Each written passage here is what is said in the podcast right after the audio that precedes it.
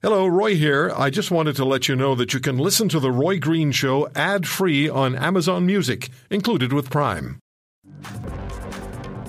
Mike Millian, President of the Private Motor Truck Council of Canada. Mike, thank you very much uh, for coming back on the program. What's your view of the convoy and its objectives? Yeah, well, thanks for having me again, Roy. Um, I mean, we're glad to see that so far it has remained peaceful. Um, you know, the, the objectives of the convoy, and it was reported by the truckers when it first started back in early January online and social media, that the objectives uh, were supposed to be the border vaccine mandate that was coming into place and the federal vaccine mandate. Um, that was possibly was going to come into effect in early 2022 for federally regulated drivers. As we've all seen since since it's hit the road on the 23rd, and maybe even shortly before that, it's become this freedom convoy, and it's about ending all public health measures and and uh, and regulations around COVID-19.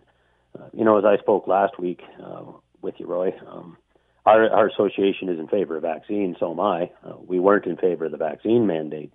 Um, but you know the message that we need to end all public health measures. I mean that, that's not a message that, that's going to get through with most. I don't think uh, we're two years into COVID. Do we do we need to change the way we work with it? Probably, um, but it's still with us, and we can't just end all public health measures and carry on as if it's not here. So we're, we're not supportive of that message. Are you hearing from individual truckers, and uh, if so, what are they telling you? Is there a preponderance when it comes to the message?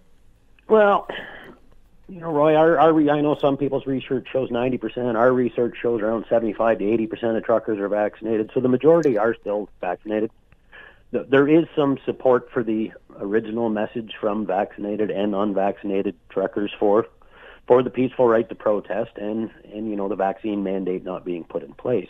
There's also a significant majority that are not happy with this protest and the way it's turned out. I think more to the point because you know it has been hijacked by people outside of the trucking industry, in our view, with some of the rhetoric that we've seen uh, online, some of the uh, interviews we've seen some from some people purporting to be part of this protest uh, that don't really have anything to do with the trucking industry, and it's putting a stain on the entire industry. Um, we respect people's rights to peacefully protest and, and get their opinions out there, but you know when we see signs that say blank Trudeau um, you can think whatever you want of a political leader.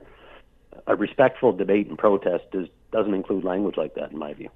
Um, comparing vaccine mandates to the Holocaust um, does not have a place in, in a respectful debate and is not something that should be used. So, uh, the majority of those voices, in our view, are from outside of the trucking industry and do not represent the truck drivers that are in this protest and the truckers as a whole in the industry. Is there a fringe?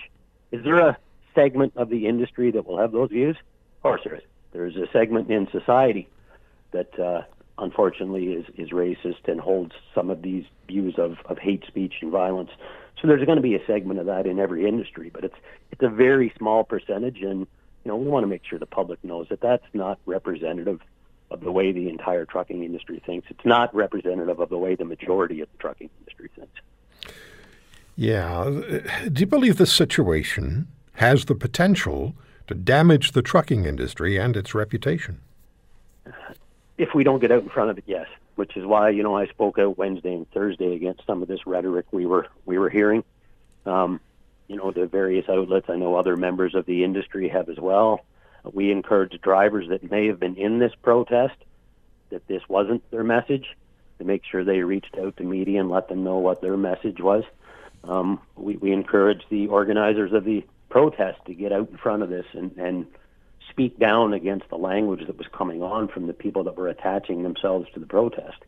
Uh, and some of them did. There, there was some leaders from the convoy who come out in on Thursday and and did speak down to it. Um, said they were not there for for violence and hate language, and if anybody was encouraging it, uh, they wanted their people that were in the convoy to report it to police to uh, to detach it from the convoy. Um, you know, one thing we're concerned though is um, you know, even if you look at the images there now, there seems to be a lot more passenger vehicles there than there is actual trucks.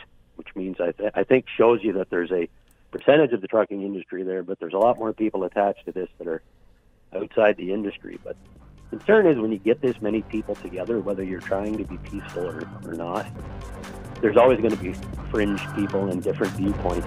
You get tens of thousands of people together, there's going to be people that decide. Yeah, inevitably. If you want to hear more, subscribe to The Roy Green Show on Apple Podcasts, Google Podcasts, Spotify, Stitcher, or wherever you find your favorites. And if you like what you hear, leave us a review and tell a friend. I'm Roy Green. Have a great weekend.